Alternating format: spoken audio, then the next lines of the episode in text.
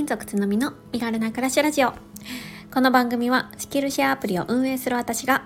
働き方だけでなく暮らしや子育てについてももっと身軽に心地よく暮らせる人を増やしたいという思いで毎日配信しています。毎朝6時に配信しているのでお気軽にフォローやコメントをいただけるととっても嬉しいです。おはようございます。7月1日の土曜日です。皆様いかがお過ごしでしょうか？7月になりましたね。そして、えー、1週間お疲れ様でした、えー、今日もね、えー、お仕事だよっていう方もいらっしゃるかもしれないんですが、えー土日お休みの方はゆっくり、えー土日ね過ごせたらと思います。はい、えー、早速なんですけれども本題に入りますね。あごめんなさい。本題の前に、えー、昨日のね、えー、お昼のライブにご参加いただいた方、本当にありがとうございました。えー、この放送は、そのライブの後にちょっと収録をしておりまして、なんか本当にね、あの、温かい方ばっかりで、なんかね、あの、放送内で結構、あの、私の話し方とかについてね、いろいろ慰めていただいたりとかしていて、なんかもう本当慰めの回みたいになってしまったんですけれども、なんかライブが終わった後すごく元気が出て、うん、楽しかったです。いやまたね、あのー、やりたいなって思いますのでどうぞよろしくお願いします。はい、えー、早速本題ですね。土曜日なのでちょっとゆるっとした放送したいなーなんて思ったんですけれどもちょうど最近情報発信に関する2つの音声配信を聞きましてそれに関してね、えー、私が思うことについてお話をしたいなって思っています。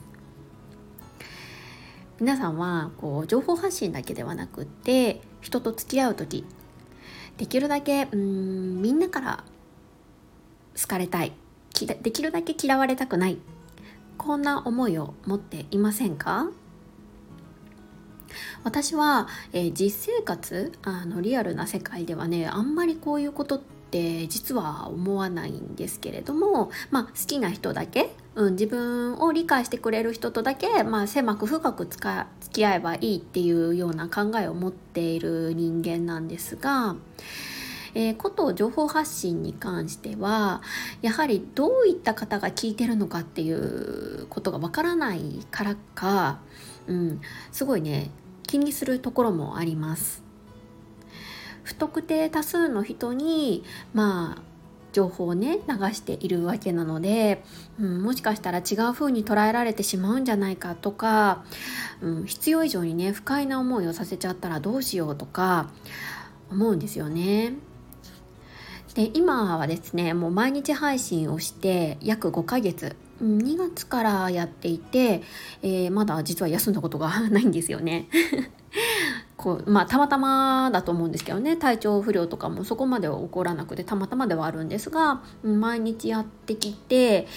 えー、最初の方はね特にそう思ってました。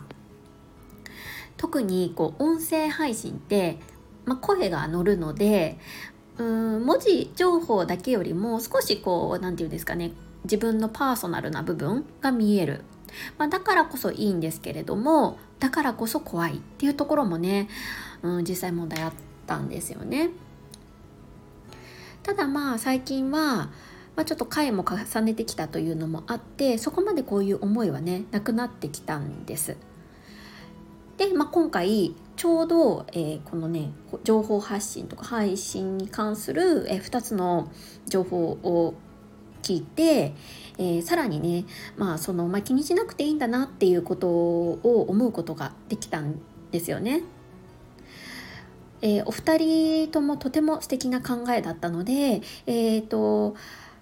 この放送の概要欄に私が、えー、配置をさせていただいた情報のリンクを貼らせていただきます。ぜひ、まあ、私のね説明を聞くよりも実際に聞いていただいた方が分かりやすいかなって思うので聞いてみてくださいね。でまず1人目なんですけれどもこのスタンド FM でも配信をされているかりんさんの放送になります。えかりんさんは、まあ、情報発信だけではなく婚活であったりとか、まあ、あと自分ビジネスなどのねお話をされている人気のパーソナリティの方なんですけれども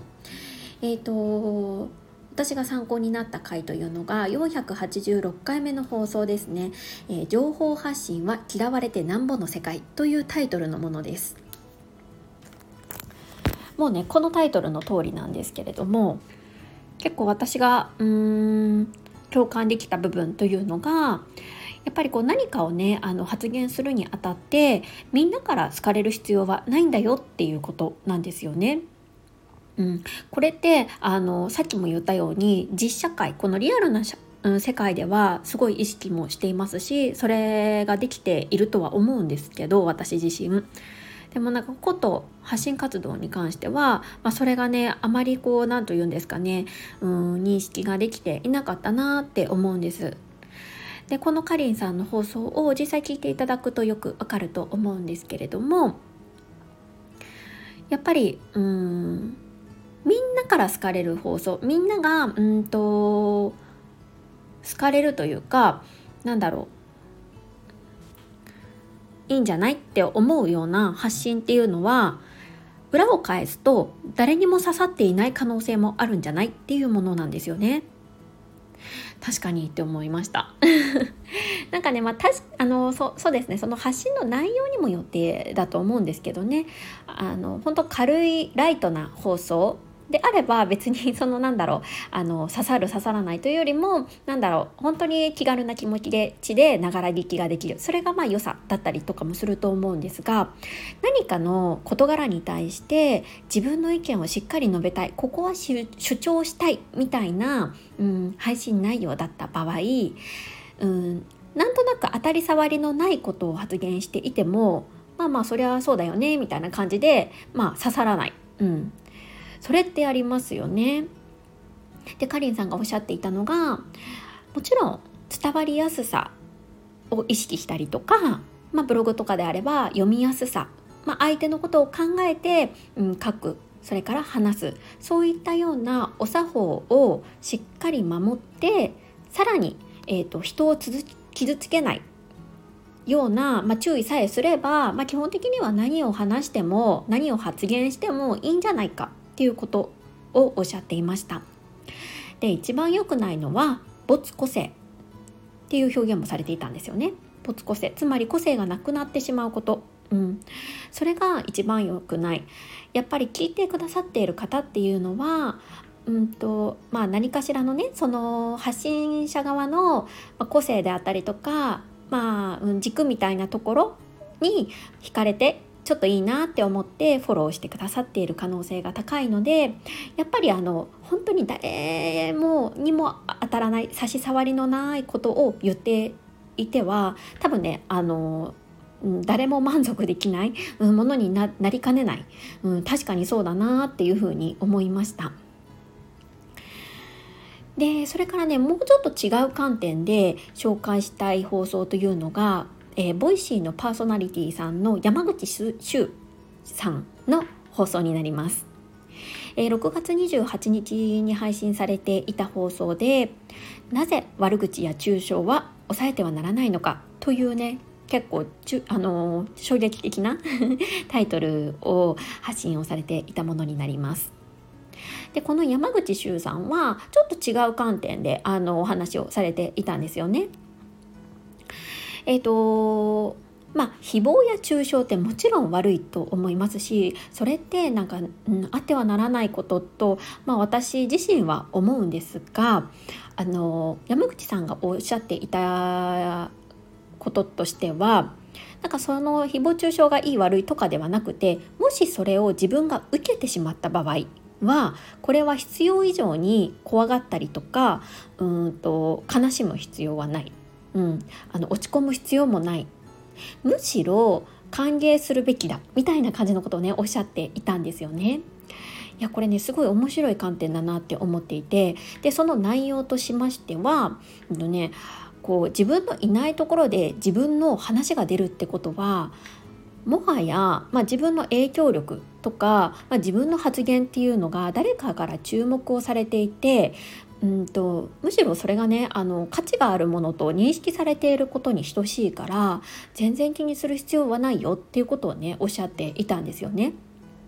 でこのことを山口周さんはちょっと難しい表現で社会資本あ違ううんと社会関係資本が増強されているっていうような表現をされていました。うん、ちょっと難しいですよね。まあ、どういうことかっていうとこれ実際あの山口さんの あの放送をね是非聞いていただいた方がより分かりやすいと思うので、ね、是非聞いていただきたいんですけれども、まあ、私たちっていろんな資本を持ってますよね。